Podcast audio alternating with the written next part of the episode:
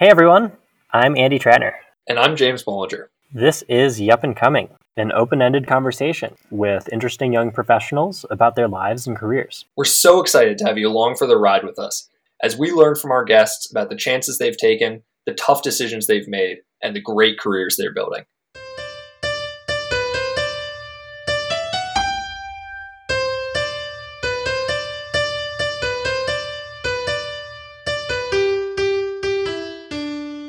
Jeffrey is the founding product operations manager of Scale's NLP, so natural language products, Scale Text and Scale Document, as they're now called. He's currently exploring his interests and doing entrepreneurial projects to figure out what's next for himself after graduating college early and leaving Scale AI, um, having done some great work there. Jeffrey's always introspective and thoughtful, and a couple highlights of this conversation for me were hearing how he's going about his process of exploring what being mission driven means to him and being able to launch a quick prototype and speak with real estate agents to understand more about how housing works. And as a field, um, just quickly downloading there is really interesting. And also, um, some of the challenges he's had about being self reflective and kind of veering away from traditional, maybe status based income providing jobs uh, that have very long time scales to level up. Um, and even saying no to being offered a promotion to becoming a manager within Scale, this amazing, fast growing startup that he could have stayed at. But instead, he chose to go uh, pursue something that uh, he decided was more meaningful and a better fit for him. So I hope you enjoy this conversation with Jeffrey. How has your professional identity evolved? So, starting maybe as a kid, like what did you want to be when you grew up? And then how did that change over time to kind of land you where you are today? Mm, great, great uh, starting question. So I'll I'll preface by saying in the last couple months, or in almost more weeks than months, I've been meeting a bunch of really inspiring like teenagers 17 18 19 year olds who seem to have it all figured out. Um, and it makes me feel really unimpressive uh, looking back on it. But i think um, so for some context i am chinese american. My parents immigrated here for graduate school. They went to university in nebraska didn't really know anyone else there in the middle of the cornfields.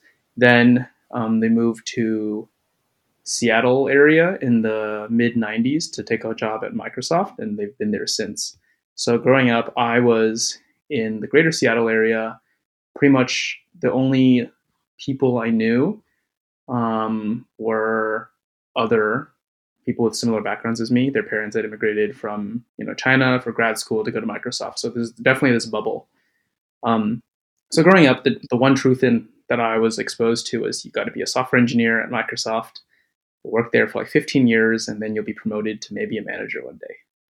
And then you're retired at like year 30. So that didn't seem super compelling. And because of that, I didn't really think too much about professional actually. Um, I spent most of my, I'd say, grade school years and high school years focused on my extracurriculars, doing well in school, and not really thinking too much about what I want to do in the real world come high school, it was kind of the first time I decided to get some real world experience doing something that wasn't either lifeguarding or tutoring other people in like you know straight academic um, topics. So I, at the time, was taking a biology class, thought it was super interesting, and also was very turned off to software because my dad had given me this large intro to C sharp textbook and tried to teach me. And I was like, nope, I'm never doing coding in my life. So I ended up um, finessing my way into this like unpaid lab tech internship at a cancer research center in Seattle. And for two summers, I would like bus there and just like pipette stuff for them. And it's just like free um, bitch work. But I thought it was pretty cool. It was like the first time something I was doing was, you know, actualizing, like theoretically actualizing change for something. Um, but yeah, it wasn't it wasn't very nuanced. I was just doing this thing that felt very industry and when it came time to apply to college, I applied to my colleges with a very like generalist perspective. I was just like, oh, you know, I don't really know what I want to do. I just want to go to somewhere where allows me to optimize for figuring that out. So I looked at schools. So I didn't consider not going to college. Like I had nothing figured out at that point. So like college was a must for me. And I was looking at colleges. I was like, I can't go anywhere where I need to like pick my major when I apply because like that's gonna that's gonna wreck me. I don't know what I'm doing. Um, and I asked my lab PI for a letter of recommendation, and they were like, "Oh, yeah, like I can rec you, but by the way, I don't suggest you do bio for your like major because uh, like life as a bio um, professional sucks. Like either you're going to be a postdoc and make no money but do research, or you can be like me and make a lot of money but to write grants all day. There's like this the industry is not good. Don't do it. And I was like, okay, so that's where I was when I got to college. Um, so that was like a don't do academia uh, recommendation. It wasn't reflection of your bio skills. Yeah, it was pretty much just like don't do academia. So I got to college with no context of what I wanted to be. Um, I was like burned from CS. I was like, you know, I can't do that because my dad like really turned me off to it. And I was like, all right, time to like do some generalist stuff. So got to MIT. Um, very fortunate to have the opportunity. I think it was a good place for me because you know you get exposed to all the sciences and you can freely move between majors. And there, I kind of just started networking with a lot of people during the orientation days, during the rush days, just asking people like, "What do you like? What do you study? And what are you trying to be?" And it became very obvious to me um, during that experience, plus the you know subsequent fall career fair, that CS was the thing to do at MIT. And if you didn't do that, you must have had like some kind of conviction. So me lacking all conviction, I was like, all right, well, I guess I have no choice but to start with CS and see where it goes. So that was my methodology. Um, the only thing I did, I think I had that was slightly different from my peers, was I decided that since my reasoning wasn't super strong for doing CS, and I was just picking the option that left the door uh, left most of the doors open, then I had to move as quick as I could through it and pick up as much signal as possible. It was very clear that most people and like the way the school was designed was finish your major in four years and you're done. And I thought that if I finish in four years and at the four year mark I discover that CS isn't for me, then I've kind of like done myself a disservice. So I started basically dedicating all my time to just like flying through the coursework and trying to learn as like much as possible, um, and also get like internships as quickly as possible. So most of my freshman year was dedicated to studying like cracking the coding interview and um, lying to people and recruiters that I was already an upperclassman, trying to get like internships. I got lucky, landed something at a Snapchat, did a software internship, and decided, okay, software is like fine, but I probably won't be a software engineer. And I think at that point, my so this about like the start of my sophomore year of college, the first time I started to have real thoughts about like what could I see myself doing. So there's kind of this inertia. I was like, all right, well, I have some of these skills. I've done the software. Within these, what are things that are interesting? And on one side, there are a lot of people talking about you know trading and quant research, and um, I wasn't too sure about the mission of it, but it did seem like you got to do like interesting technical problems all day. So I started like looking down that route just for like intellectual stimulus. Um, on the other side, I got really into computer vision at the time. I think all my friends were shills, and they were like, "Ah, oh, you know, computer vision is like the greatest thing since sliced bread. You got to do it." So took a bunch of courses, started doing some like random stuff, and then ultimately found myself back at Snapchat doing computer vision stuff. So at that point in my mind, I was like, okay, well, does this mean I have to get a PhD, become like a researcher?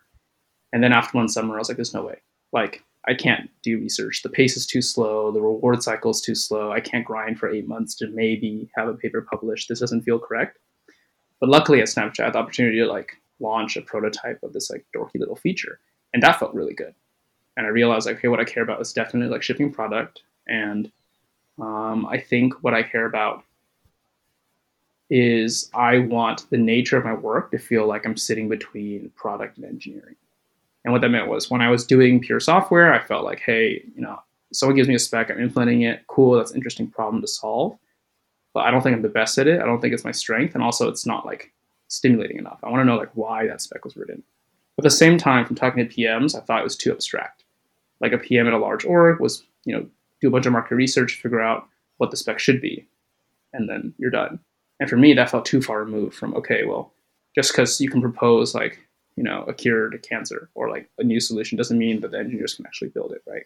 So I really like that intersection of thinking about what to build and how to build it and the synergies there. And so, started my junior year, I still had no idea what my mission was. I still had no idea what I wanted to be professionally, but all I knew was that like, oh, I kind of like sitting at the intersection of product and uh, engineering. So at this point, I'm looking at like big tech companies. I'm like, okay, I see software engineering roles, I see research roles, and I see product roles, and none of these are like fitting the bill. So I felt very lost, very jaded. Um, wasn't applying to any internships. Um, was pretty much just trying to talk with a lot of people and figure out like, hey, this is an itch I have to scratch. Like, what are my options out there? And after you know talking around for a bit, it suddenly became pretty clear. If I want to do this in the tech world, my answer was I had to go to startups. Um, because by, by necessity, people wear a lot of hats, and I would have to do that um, all the time. And if I tried to do that at a big company, it would have to be like a manufactured role. And I was like, okay, well, I got to start looking at startups. At that point, you know, I had no entrepreneurship experience. I had no like desire to like start my own startup. Um, I was definitely looking just to figure out what kind of work I'm interested in. And so from talking to a bunch, one thing led to another, ended up at Scale where um, I was talked into and convinced into joining because there was like a great fit at the time with what I wanted to do and the kind of like nature of work that Scale had. So that kind of summarizes the very like loose, undefined, poor like decision criteria I had up until maybe like the end of my junior year for what I was going to do professionally. And then I think everything kind of started to come together really quickly um, after I showed up at scale. And I guess what what do you mean things came together quickly when you showed up at scale? For sure, yeah. We can move on to I guess chapter two. Um, so what happened there was I get to scale and I had just decided on a whim to leave college early. There were a lot of people, you know, similar age to me, young. The CEO was young, but generally, I still felt like I was not deserving a lot of responsibility at this stage. Like I didn't have a lot of work experience. I didn't really know what I was doing. I just like wanted to sit at this intersection of product engineering. And lo and behold, um, the cards aligned, and I was given this opportunity to um, do a lot of the early work for like this new, I guess, initiative at scale, which was like sending scales, data labeling efforts into like different industries that were outside of self-driving cars. Um, not a space, you know, I thought I would work in, and not a space that I woke up in the morning like really excited to work on. But I think it was the right opportunity for me at the time because I got to, you know, talk to a lot of customers, um, really got um, immersed into this culture of like jumping out of the plane and then building the parachute on the way down. And that i think accelerated like more learning than i could have imagined in like the first like six to eight months of that experience. There was a lot of promising customers things trying to like you know scrap something together failing learning. And i enjoyed it the whole time. I was working like long hours but for me it was just like i had no other i had no opportunity costs. All my friends were in college like i had no social life out in the bay. I was just strictly focused on just like drinking from this fire hose and learning how to build those skills and you know get to soak up that like sitting at the intersection of product engineering. And it was a weird time because i didn't cleanly fit into any buckets. Like scale as a company also had engineers and also had like full pms and it was kind of this duality where i didn't really feel like i belonged to either group when i was in either meeting i felt like you know the outsider but like what kept me going was i was just like this is what i wanted and i'm like really getting it right now and i have no idea like how else i can like manifest this experience in the real world so let me just like soak it up while it's here um, so that was pretty good. Then I think we got to a point where our product and team was getting to a point where we were actually becoming competent and we were like winning some deals and things were going well. And that was kind of an inflection point for me because it was like, okay, I've just been sitting in the trenches, losing all these war like battles over and over and over. Now we're starting to win some. The now it's about scaling, right? You've done the zero to one work or like zero to zero point five work. How do you get from like the you know the one to ten? how do you make this reproducible? How do you get um, how do you how do we take on more customers? How do we make sure we're consistently you know fulfilling customer asks? How do we make this like a real like services or product? Um, and that naturally meant scaling up the team and building something that felt more traditional, you know, with PMs, with software engineers, with like different um, split roles, and trying to reduce the number of like hats that each person wears, which I think is net beneficial for the team. But as someone, again, who was trying to sit at this intersection, it didn't make a ton of sense for me. I was thinking, okay, well, what are, how can I grow the team? It was very clear how the PM would grow. It's very clear how the software engineers would grow. Like, what was I going to do? And so we explored a bunch of things. We were like, okay, well, I can first start by like identifying everything that I'm not good at that also like doesn't fall in this area I like want to do. And those are very clear things for me to like outsource. Um, so in those instances, it made a ton of sense to bring on help and um, I was very glad that you know people joined the team, including yourself. You're like very good at the customer side of things, something I didn't think I was as good at, and honestly wanted to spend more time on other stuff and just like kind of learn from you and let you take the wheel. So that was I don't think that was net healthy. But within the scope of what I wanted to do, ultimately I didn't think we found like a really good way to scale that. Um, besides, okay, you can try like basically onboarding a couple other people to do your same role, but you'll just have to like do this, you know, as a manager of that role. And that was okay, but I think at that point I realized okay, I've been working long hours for a long time and the learning was starting to subside. I was asked to kind of become, I guess, a lead or a manager of people who are doing my current role as a way to scale myself up. And while that made sense again from the team's perspective, and like technically I did get to continue sitting at the intersection, I was way too early in my career, only one year out of college where I had left early to be going into a role where I was managing more than learning. And so that I think there was like a misalignment in incentives there. Like I wanted to keep learning, I wanted to keep like broadening my hard skills. Um, and don't get me wrong, I like really enjoyed management. I was like lucky enough to be able to be given headcount to like hire a small team and um, you know practice people managing. And um, I really appreciate all the you know hard work they put in on the same initiatives uh, alongside me. But at that time, I was definitely not interested in just growing up with the org. So started thinking a lot about like what do I care about? Why am I working so hard? Why am I upset? And what are like my top three reasons for doing what I'm doing? And I realized a lot of it came down to just like one was like inertia. I think I've been doing this so hard for so long. I, it's just very natural to keep going at scale. But when I really root caused it, my like top three reasons were like outsized. I was given outsized responsibility and learning opportunity. Um, I really like the people I was working with, and there's definitely some kind of like external validation from just working at a place that you know clearly the industry was very like like high on, right? And I realized none of these top three reasons had anything to do with like the mission of the company. Like every stand up, we would like hear about accelerating AI applications, and I didn't really you know pluck any heartstrings within me. The only thing I did was kind of remind myself like this is the pitch we're going to give to people when we close interview candidates. And that was also this point of like I guess um confusion internally where I would think to myself like I don't know if I'm enjoying what I'm doing. Then turn around and then at the end of an interview, some candidate would ask me like why scale, and I could go on this like 10 minute very convincing pitch about like how scale is going to change the world, and they'd be like, "Wow, that's so amazing," but I like, didn't really feel it. So ultimately, in this like state of confusion, I decided that I'm going to test whether or not I am someone who operates well and is fulfilled by working on mission driven work. So that was kind of the bet I made when I left Scale um, now, like seven months ago, and decided, hey, I'm just going to optimize for projects that I really enjoy the space and that's it. Like nothing, no care about like the total addressable market, nothing else. Just hey, like this is a space I care about, and just see if spending time on that was energizing or if I'd simply get burnt out. And through that period of self discovery, I realized I do really enjoy that. And so now at my professional stage, basically what I've come to terms with is I am someone who is motivated by my work.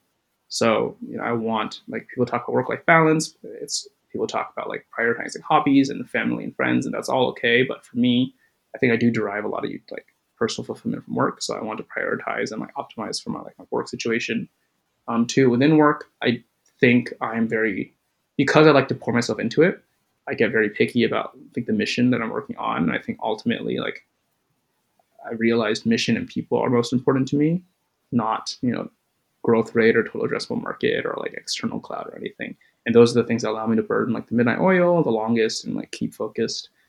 Um, and so with that in mind I've kind of tried to understand okay what are the spaces i care about right? Like what are the spaces i actually want to work in and in what capacity do i want to work in them? It's not it's not obvious to me that i necessarily want to be a startup founder or even like an early employee or a late employee or you know outside operating maybe even investing. Or maybe there's a world i just become like a thought leader and that's like what the problem i want to work on needs right now. Um, so it's a lot of, I, I think currently my professional career, it is a lot of that kind of introspection and that purposeful thinking about, given that I've identified I'm mission driven, what is like a mission I care about? What is like the market admission right now and what are the things I can do to be like most useful to that problem that I'm still like happy to do. And so basically, long story short, I don't have an answer for you yet about where my professional journey is headed exactly, but I think I have um, a much better framework that me a couple years ago was lacking. And hence, looping all the way back to the start of this conversation, I've been talking to like 17, 18, 19 year olds recently, just by coincidence, um, who are working in, specific, in spaces I think I'm interested in. And these people seem to have done all this thinking already. And I'm just very impressed. Like this new generation, very. I, I don't know what's what's what's causing them to be so advanced beyond their years. I, when I was their age, I was just you know playing sports after school and taking my SATs. But yeah, yeah, I want to ask a ton of follow up questions uh, to dig into that like mind space. Uh, also, these kids it'll be interesting to speculate. Maybe it's because they have like Khan Academy and like CodeAcademy.org, so their C sharp textbook was easier to chew through. And also maybe there's like the conviction of youth where they're ignorant and like don't have the, the self doubt. But um, can I ask? Can rewind a sec before we get there? Um, these two transition points that you had, leaving college early and then leaving scale, where people are like begging you to like contribute more in your like uh, role by by growing your own team.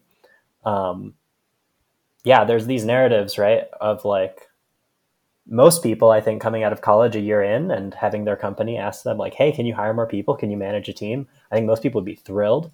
You you kind of mentioned some of the the reasoning, but were there any other like major challenges or um, kind of sticking points or turning uh, critical experiences um, that helped you kind of fight maybe what would be like countervailing narratives to to stay at college for the full four years or uh, to continue at scale um, even for a little longer?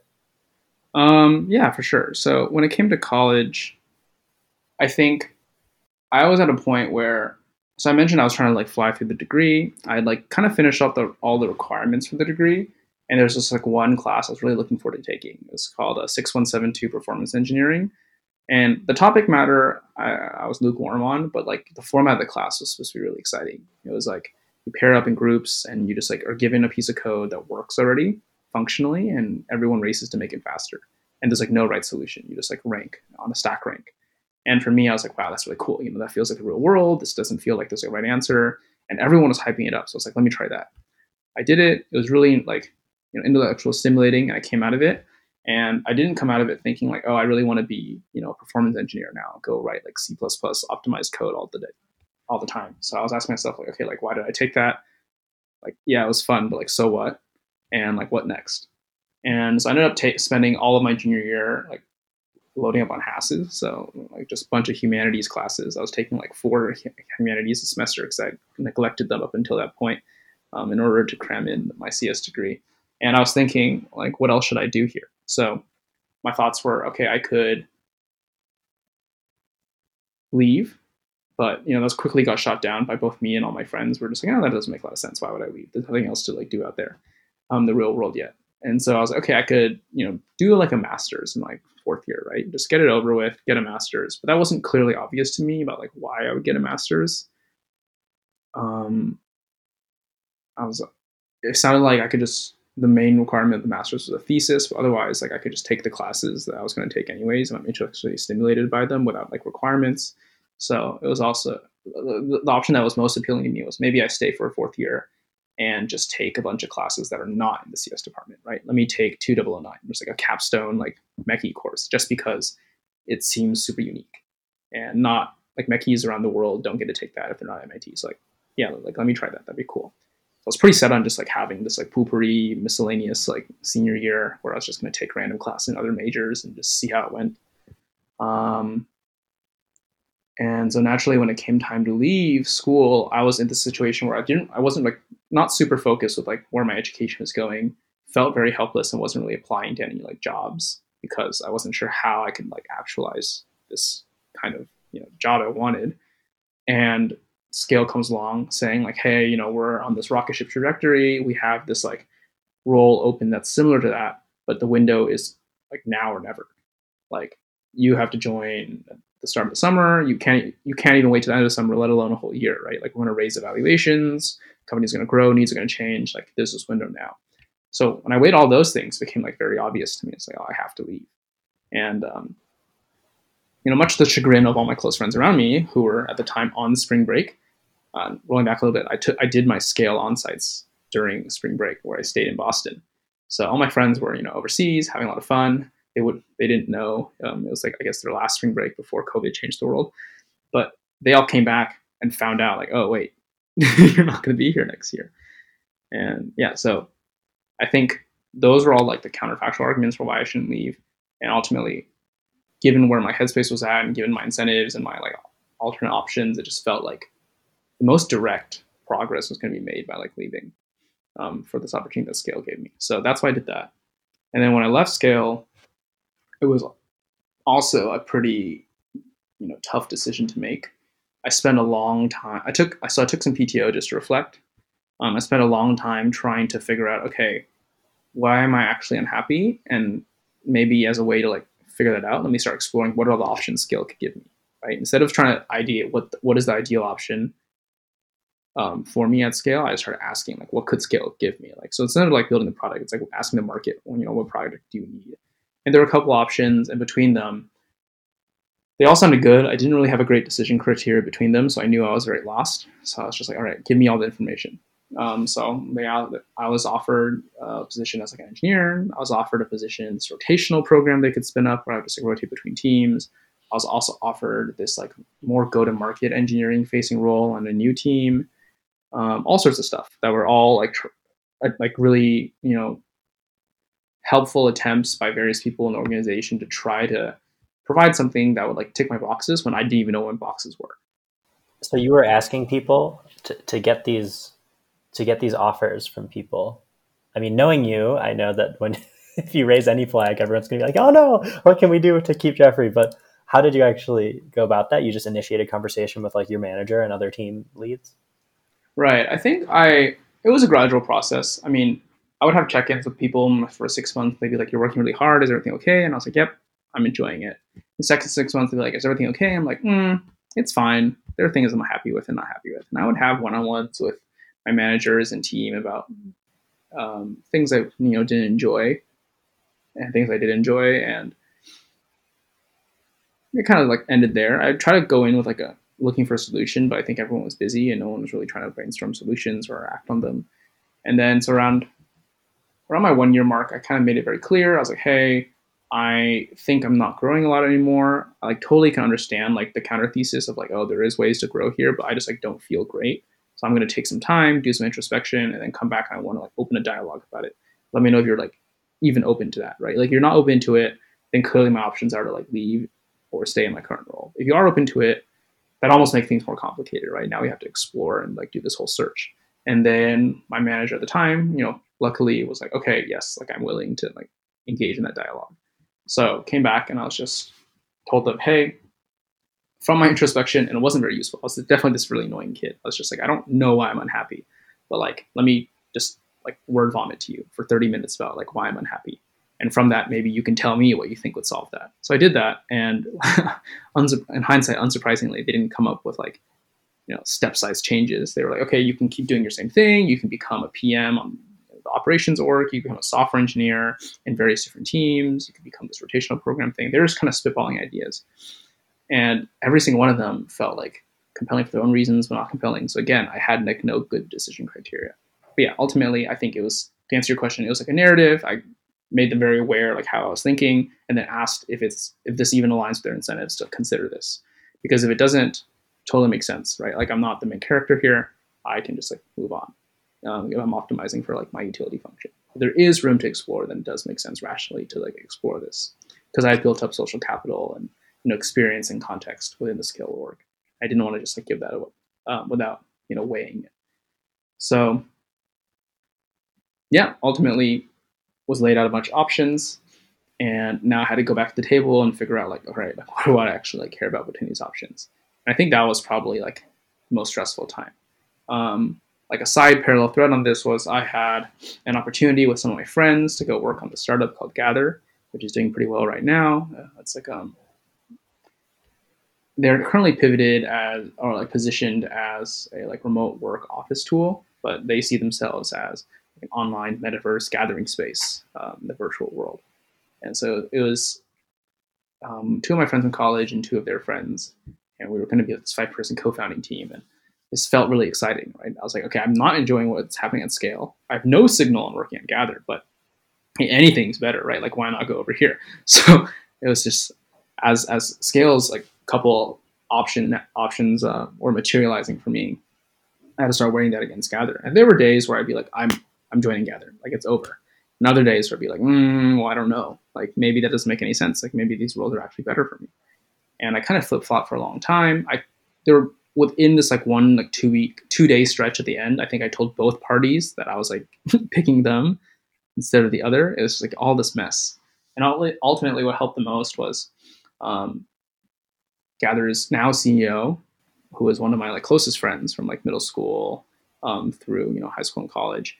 He came over to my apartment at like 7 p.m. one night. I had received like my final everything from Scale. Everything was negotiated. I just like had my optionality. Um, he came over with this mindset of I'm not going to try to recruit you together. I just want to figure out what your decision criteria is because it sounds like it's it's like fucked. Like it sounds like you're making all the wrong decisions, and I like hate the way you're making your decisions right now. So let's figure this out. Um, so he just asked me basically for like 12 hours. We just had this discourse. He was like, like why do you think? Like what are the pros and cons for each one? And for each one of them, he would kind of just like it was almost like an interrogation. He'd be like, well, why is that true? Like why is this actually a pro? Why is that a con? Why do you care about that? And ultimately, he was trying to help me realize like what is the actual thing that I like care about you know understanding about myself or like spending my time on and from that that that was the i think the inflection point that made me realize okay what i want the most of anything right now is to figure out if i'm interested in mission driven work because if i join scale in this new role and let's say it like actually tick my boxes and i was pretty happy and i stayed at scale for the long term scale succeeds you know that chapter closes i would you know have some connections have more skills have like a nice financial like exit.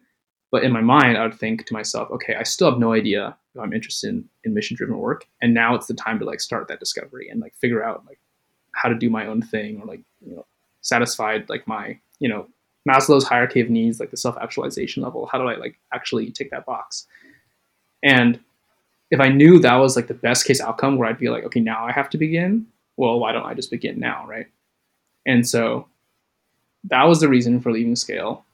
But the bad thing for Gather was if that was my like framework for decision making, if I applied it to Gather, the same thing applied again.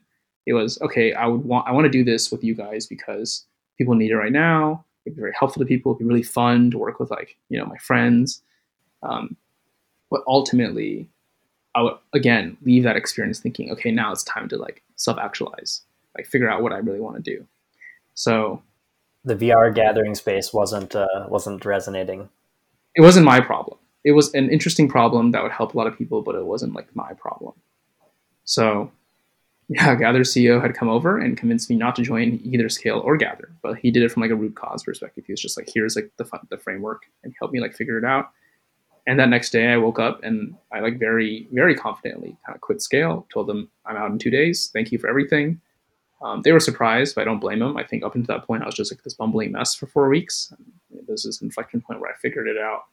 I also turned around to Gather like I can't take this offer, um, and yeah, that's how that went. I ended up leaving Scale and then spending about a, a month of my time working full stack for Gather, anyways, just as like they needed it. I had a lot of context. I had free time. It was going to help them get to a point before they the, their product was better before they could hire more people. And then since then, I've kind of like backed off and am in much more of an advisory position. And now that they've raised a good amount of money and have a lot of good partners, I don't even do much advising anymore. So just casually informed and a good friend.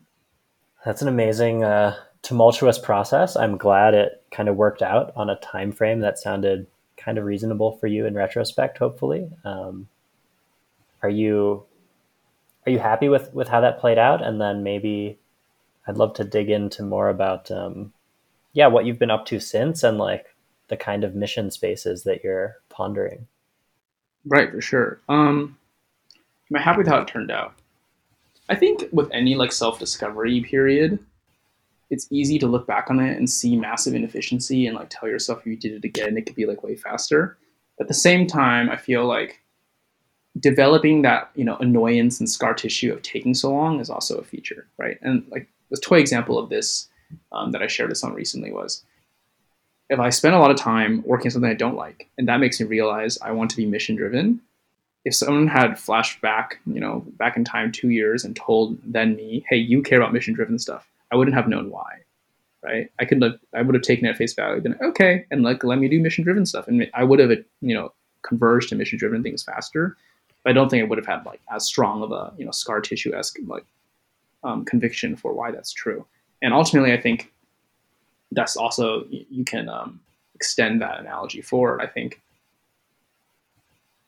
if I took more time for introspection, right? Let's say I, t- I extended my horizon for like many more years to do this. I think I would also um, be in a better place with more scar tissue. I don't know about the returns, right? And there's probably diminishing returns depending on what I'm doing, but still, I think the scar tissue is important um, to keep you focused, especially because I think humans are creatures of like inertia and they're very stuck on like their previous contexts.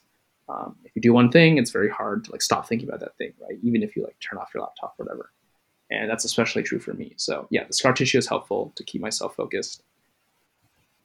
It's also relatively fast. I mean, you're you're pretty young, and like you had a a good um, direction to kind of explore what you wanted out of college, which was that intersection of product and engineering, and building skills within like a growing org and throwing yourself into projects. Sounds like it was quite quite useful. Even if maybe the last six months weren't as high leverage it's still probably relative to the average mit grad even or average human in a workplace first year out of college kind of quite accelerated i think the best thing for me in this period was luckily i had a network and resources who are willing to like unabashed uh, in an unabashed way tell me like hey like your decision criteria right now sucks. Like, you need to just like hard stop and like rethink why you're doing what you're doing.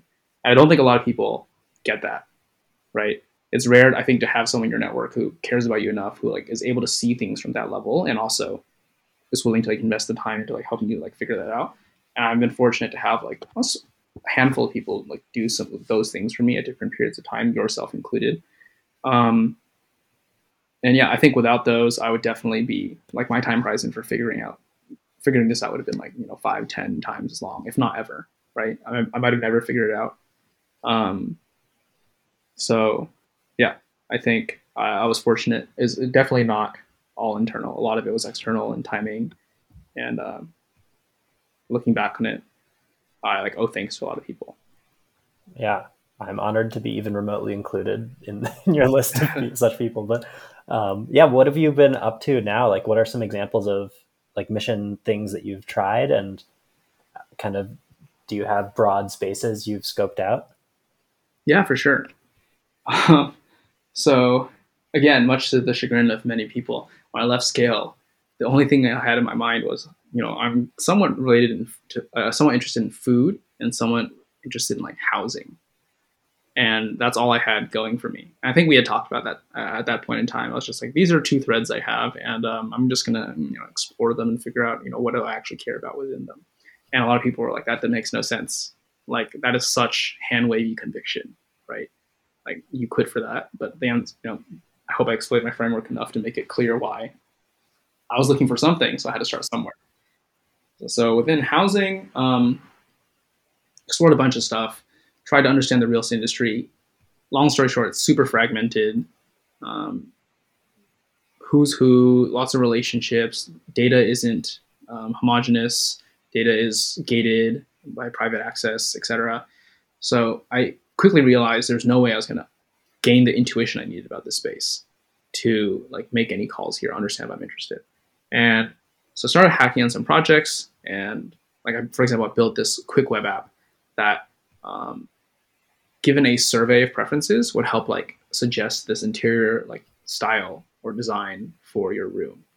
And there wasn't like a real strong reason for why I built it. I just kind of did for fun and started like going in front of like real estate entrepreneurs and be like, wouldn't this be cool? You know, look, it's uh, ML. It clearly it wasn't ML at all. I just wrote this like easy heuristic in the back and had like 10 designs that you could output. I was just like, look, it's ML. And from that, I luckily got in contact with um, this one real estate entrepreneur in like the greater LA areas, like Inland Empire, Los Angeles. and he had made a career out of you know finishing college ish and then going straight into entrepreneurship. And he had been a real estate agent he had been a broker he had been commercial real estate agent commercial broker property management. He started a real estate school was teaching thousands of real estate agents doing all this different stuff. And he i think is someone who has lots of ideas and sees lots of like inefficiencies in the real estate world. And also he had access to all this data residential commercial all this stuff that I wasn't willing to pay ten thousand dollars a month for like licenses to. So we started talking, and he immediately told me that the thing, the web app I built sucked. He was like, "This sucks. No one's ever going to use it." And I was like, "Okay, fine. I, I, don't have any reason to tell you you're wrong." Um, and he was like, "Well, here's some of my ideas." He gave me like three ideas, and I was like, "Okay, well, I think these two suck." And I realized very quickly that oh, this is you know this is going to be a lot of noise here, but this is kind of fun. Like, I think I enjoy working with this guy. I think I have a lot to learn from him. And he really wanted to work on a couple projects that he needed help on. So after like, you know, I guess shopping around ideas for a month, we ultimately decided to work on this like marketing tool for real estate agents together. Um, specifically for like direct mail marketing. The, the specifics of the tool aren't that interesting, but the interesting thing was we were kind of building this step size change tooling for a very specific use case that was hopefully going to be very compelling to a lot of people. But by doing so, the tool itself could be generalized to a lot of use cases. So we could market it directly to agents, we can market it to brokers, we can market it to real estate investors, we can market it to all sorts of people, like leasing agents. And that gave me face time with a lot of these types of personalities and understand understanding like what are the what are their incentives, what are the things they do day to day, what are the things they care about, what's not working for them. And that started painting like a you know, much more 360 like view of the real estate industry that I don't think I could have gotten like in any other way so quickly. So that was like a great jump start. I just, long story short, attached myself to the hip with someone who knew what was happening, built something alongside him, and that's that specific project we are building was something that would get us, you know, all the conversations that would be most interesting. So that was one thread I explored. Um, a secondary thread I was exploring was food. So you know, there's the restaurant thread, but you know, I quickly set that aside at first. I was like, there's Toast and Square, there's different like you know inventory management, point of sale stuff. Like okay, there's also DoorDash. But I don't know anything about like anything else food. Like how does the logistics side of it work, or how does consumer packaged goods work, right? So I started like exploring that space, and that was much more talking to people and less, much less hands on. I didn't really have a project to build in the space, so I this is how I learned just like talking to people, listening to podcasts. For example, like the Vita Coco founder had a great podcast about how he scaled his business. And so that was really you know, enlightening to me. And that thread ended up evolving over time to, I think I have a general interest in small, medium business infrastructure. Like it sounds like a lot of people are building tools for small, medium businesses. A huge percentage of the US economy is like small, medium business. Yet most of these small, medium businesses are not leveraging all the tools out there. Like it was obvious to me, okay, if I was going to start a company, I would use Gusto, Gusto for payroll. I would use like this for this. I would use this for this. When I talked a lot of these, like for example, I was getting my hair cut. I talked to my barber. I was like, "Do you use all these services?" And he was like, "No, I'm just shopping around for like one end-to-end solution." I'm like, "Why?" And he was like, "I don't have an IT department. Like, I need to set this up myself. I like don't want to think about that." And it was it was very clear, like, "Oh, these people are looking for you know really like touchless, pain-free solutions." And it doesn't matter if integrating this tool can give you like double the revenue or like half your overhead, if it costs time to like maintain it, either fixed cost like one time setup or like into perpetuity, they're not going to use it. And yet, I think small medium businesses are also getting decimated in COVID times. So that became like a really interesting problem to me. I was like, all right, how do you like really solve small medium businesses? And there are like you know case study examples out there that have like figured it out, like Shopify, beautiful company, right? They figured out onboarding, they figured out all this all these like platform and tooling changes and they built this entire ecosystem for third-party apps to be built in and like cover their deficiencies such that from the end user perspective it really feels like click click click and like you have a store up and going right? And so like bringing that to a lot of people was interesting but that's a huge umbrella. So at this point i'm taking a step back. I'm like okay i like think i'm understanding real estate and i generally want to help small medium businesses. Like are there synergies there? Maybe those are like massive umbrellas. And if I claim to like care about those passionately, that like actually makes no sense because clearly I don't care about everything within those umbrellas the same. So then I ventured on this, you know, thought experiment of okay, within these spaces, what do I care about? You know, I'm starting to understand the nuance. I'm building my intuition, what do I if I had to like I started like binary searching. Like if I could solve this or this, which one do I care more about solving and why? Right? Like which one is more personally fulfilling to solve, which one impacts the most people, et cetera, et cetera. And ultimately I got to this point where I had this one idea in like real estate that I could see myself, you know, working on and providing value to people and you know, taking advantage of some of my intuition I didn't see anyone else working on. And similarly, I had this direction that I wanted to work on for small medium businesses. Um, and again, there's almost this like third inflection point. I had no decision criteria between the two. I had like no idea which one to do. I was gonna flip a coin. I thought about it and I was like, this makes no sense. Should be flipping a coin here. I should have a reason. So I about a month, month and a half ago, uh, bought a like Moleskine notebook. Those like physical notebooks. I'm not one to journal, so this was very new for me. And I just like went outside. Luckily, the weather was warm, and I just asked myself, like, okay, outside the context of you know a startup or a project, what are just things I care about? And that was a amazingly uncomfortable experience for me to like selfishly write down like, oh, this makes me happy, or like this makes me not happy, or like I like when this happens, you know, to me or around me and that was very slow at first. Like for the first like week, I made no progress because I just like really didn't want to do this exercise. But I like did it, and it was useful. And I got to a point where I could start like root causing. Like, okay, like what do I? What are based on all the things I like, the things I don't like? Why do I think I'm interested in this like real estate problem? Can I just quickly double click on this discomfort? Is it because you need to have like for me at least, I need to have like strong foundational grounding. So if I commit to doing some kind of notebook exercise like this and asking myself these questions, it's uh, very much a rabbit hole and like will involve lots of scribbles in many days. And there may not be good answers for these things. So I mean, I mean, that's uncomfortable for me to not have like a full rationale. What what for you is uh, makes this uncomfortable? And also, it's may- maybe also let me just draw another observation is the layperson or like the naive person coming out of college who wants to be mission driven sounds very um, when you say housing and food you think of like homelessness and like food banks right? Whereas the thing that you just described was very like market based and um, kind of a top down approach to like what is real estate? Like where do transactions happen? Like how does land change hands and like um, yeah, I love the problem solving approach, but it's it's interesting contrast with like how my sister maybe thinks about sustainability is like the planet should just be healthy and like animals should live. Right. No, yeah, I didn't really think about that. I guess that's just the way my mind worked. I was definitely thinking from a market perspective and I was like, if I don't understand it or it doesn't make sense to me, then clearly doesn't make sense to a lot of people. So there's something to like fix here.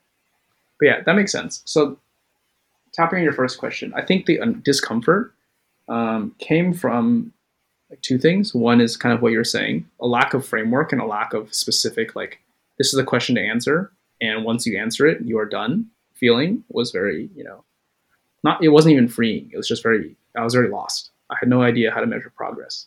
And then two, I think I hadn't gone through a bunch of exercises and I wasn't raised in a culture where it made a lot of sense for me to even acknowledge what I care about is much more about what I should do, not what I want to do. And I don't know if that's just a product of being raised in like, you know, first generation immigrant Chinese family or whatever it is.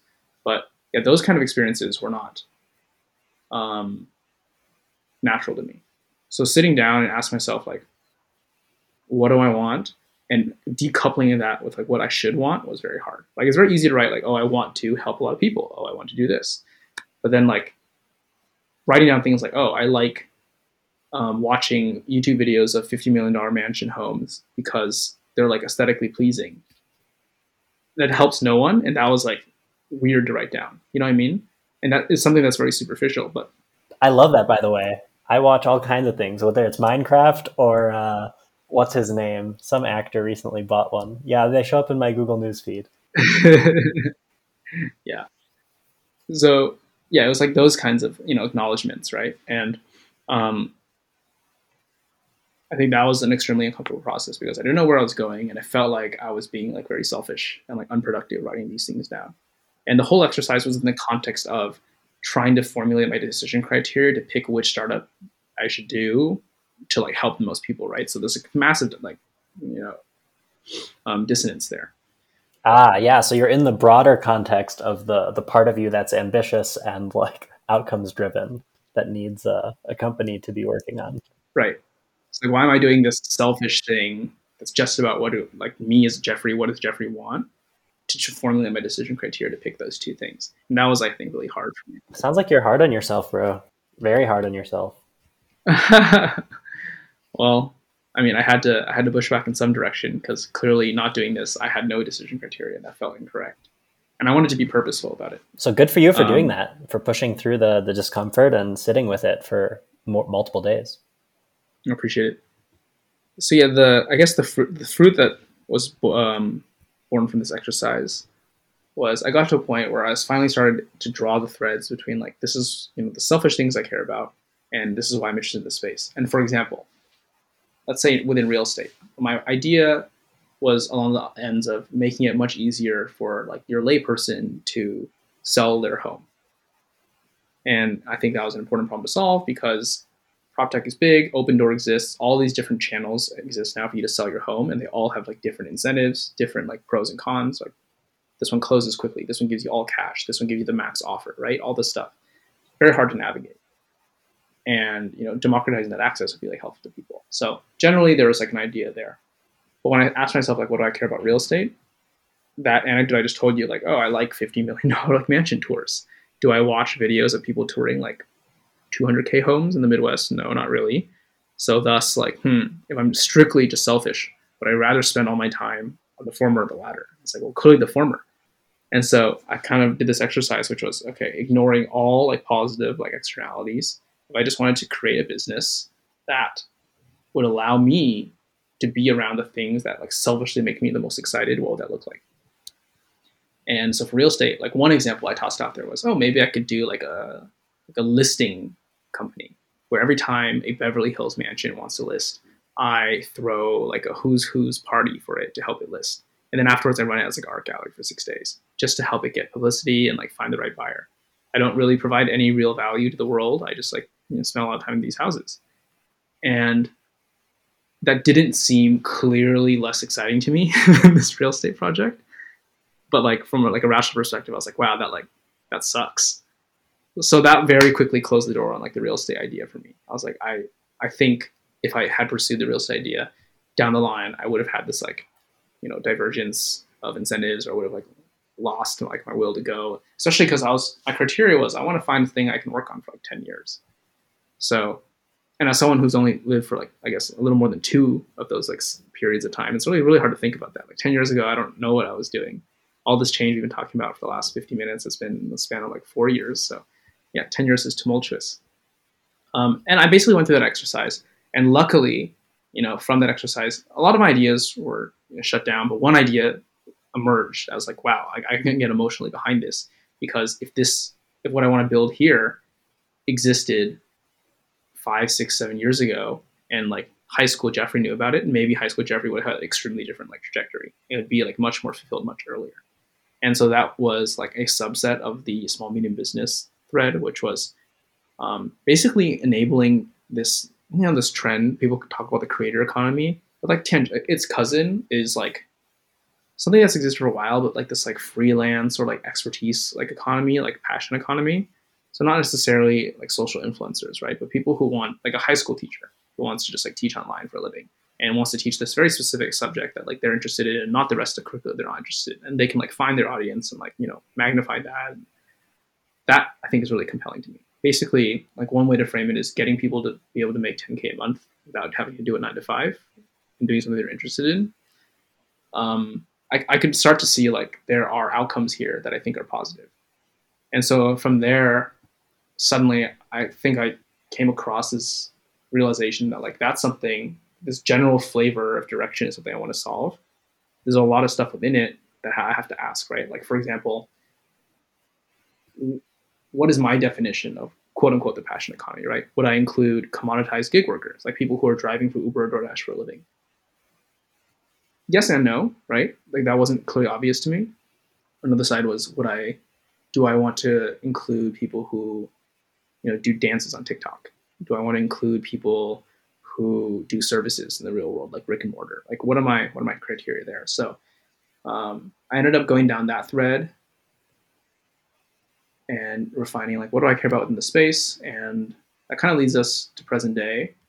I think I'm getting a lot closer to figuring out like who do I care about affecting like what change for, and validating that like the change I want to build is actually a problem for those people, and you know would be like a beneficial thing to have.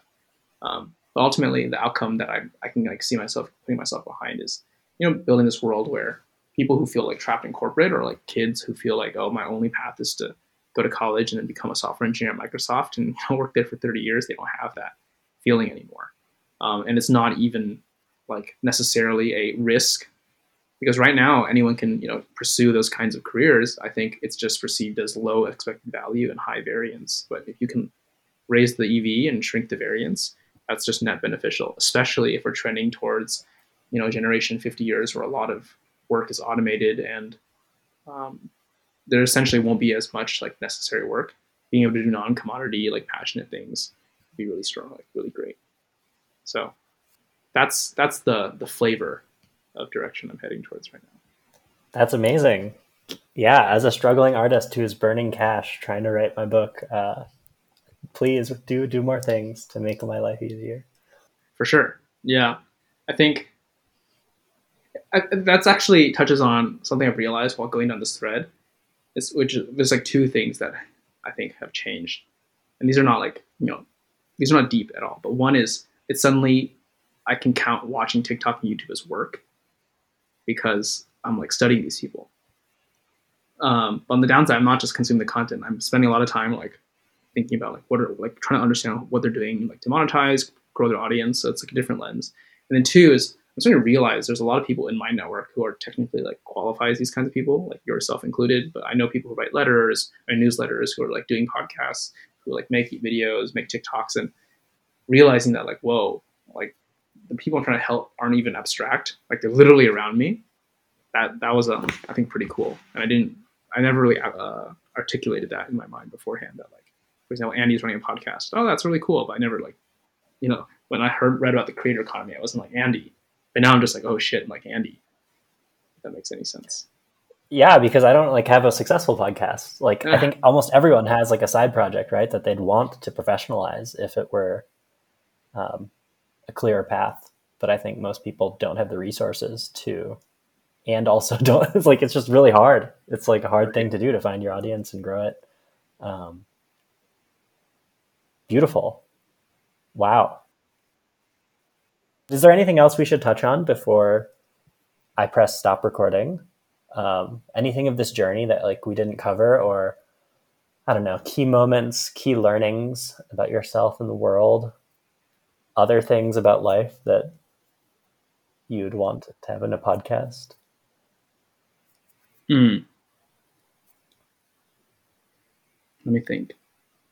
Well, the thesis of this podcast specifically is to provide, I guess, anecdotes and almost like secondhand guidance to people who are young in their careers and trying to find their way. So I think this there have been a couple pieces of advice that have been I think useful for me during this period, but like the biggest ones are definitely around I think thinking about risk and identifying you know bad decision frameworks and identifying when you're doing things because of inertia. And i think calling those out is probably like the last thought i want to leave here which is a lot of people are really bad at identifying risk. And i think like myself included like when i was trying to leave scale when i was trying to leave um, mit early there's all this perceived risk right and i think people oftentimes, due to inertia and due to what they're doing right now, perceive any change as very risky, and they don't really adequately weigh opportunity like opportunity costs as a risk. So, for example, if you stay on like one unbeaten path, it's seen as unrisky, but in practice, it's actually quite risky, right? Because if your life could branch like you know exponentially and have all these different outcomes, the odds that you stay on one path and that's the most optimal one is actually very low. So if you don't explore, you're actually taking like a massive risk um, in terms of the expected value of like the best outcome for you. So I think thinking about risk in a different way um, is a very helpful framework. I will qualify this by saying there are things like if you again reference let's say the Maslow hierarchy of needs, you know, food, water, shelter, financial security all matter a lot, and you should make sure you check those boxes before you try to like chase any kind of self actualization. But if you get to a point in your life where you like have that um, desire and the opportunity to do so or the privilege to do so, I think weighing risk, risk is like really good. Um, is a really good thing to always be like reconsidering because I think humans are just really bad at it. Like as someone who tries to think about a lot, I'm still really bad at it. Um, and I've even seen anecdotes by like Nobel laureate uh, economists who say they're really bad at it. So that you know has convinced me that everyone's just really bad at analyzing risk because that's the way humans work. And again, inertia, I think, is a dangerous thing. Inertia, I think, is this phenomenon where you're doing something and then you ask yourself, I think you should take a step back and ask yourself, like, why am I doing what I'm doing? The answer is just, oh, because I have been doing it. That's like semi valid because you have, again, social capital, you have like context you've built up. But if you ask yourself, okay, if I had to like reset today, would I do what I have been doing again? If that answer is not like clearly yes, then it is actually like somewhat slightly less than perfectly rational to like keep doing what you're doing. You should start looking at like other options out there. Um, and I think a lot of people view that as res- reckless, but I think unless you're like perfectly happy with your current outcome, like step size changes in outcome require like step size changes in what you're doing to achieve that. Yeah, I also like what we explored with your story a couple times. How you mentioned kind of you assess different possible paths, uh, kind of tentatively with you know colleagues at work and scale, trying to formalize and actually get like job descriptions of like different roles that could happen, um, as well as in your project space, um, the tactics. Like some people who may be listening who might not be familiar with entrepreneurship, like you built a prototype of like a multi-choice like app and then you like talk to real estate agents and you were able to quickly connect with someone to kind of learn a lot more about that industry. Um, so i think your approach to uh, like trying those options um, and trying to like do them in a way that's non-invasive non-committal um, not like gonna ruin your life or any relationships hopefully um, is a good good way to do it yeah for sure i think there there are definitely learnings there. I I just followed the advice you know of literature out there for building quick things, getting quick like feedback, tossing, being failing fast. Um, but yeah, I think like the last salient point I have is there there are a couple inflection points and chapters in my life, and I think each one um, I handled it the same way, which was lay out all my options as like defined as possible, which you just mentioned, whether it's job descriptions or like coursework I would take or you know startup ideas I would do and then sit back and if I wasn't if it wasn't painfully obvious which one was the right thing to do, I would take time to formulate a decision criteria and do introspection to figure out like what should my criteria be and what should the ruler I use like measure this decision be on. Um, in hindsight, I think it's probably way more efficient if you can come up with your ruler first, because then you know what options to consider as you're going. And I've had fleeting moments of that recently where, for example, this opportunity will come up but because my ruler is set, I can immediately just be like, okay, like that's worth it or that isn't worth it. Whereas the, slightly less efficient way that I have been doing historically is opportunity comes up, now toil for like a week as I try to figure out what the ruler should be to measure this way. Um, but I think both of those options feel better than judging or like making decisions kind of randomly or pseudo randomly.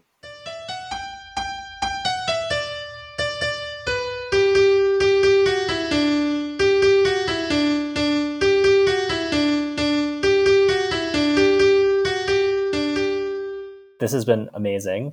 You're you're the guest that I've asked the least questions to because you kind of hit on relevant things and tell good stories naturally. Maybe in uh maybe in post you can spice in some more questions and cut up my long answers. no, not at all. It's it would be great if everyone could just like record. If I could just have people like you know async without me doing any effort, like record their like what I would ask them, and just so you, you did a, a good job.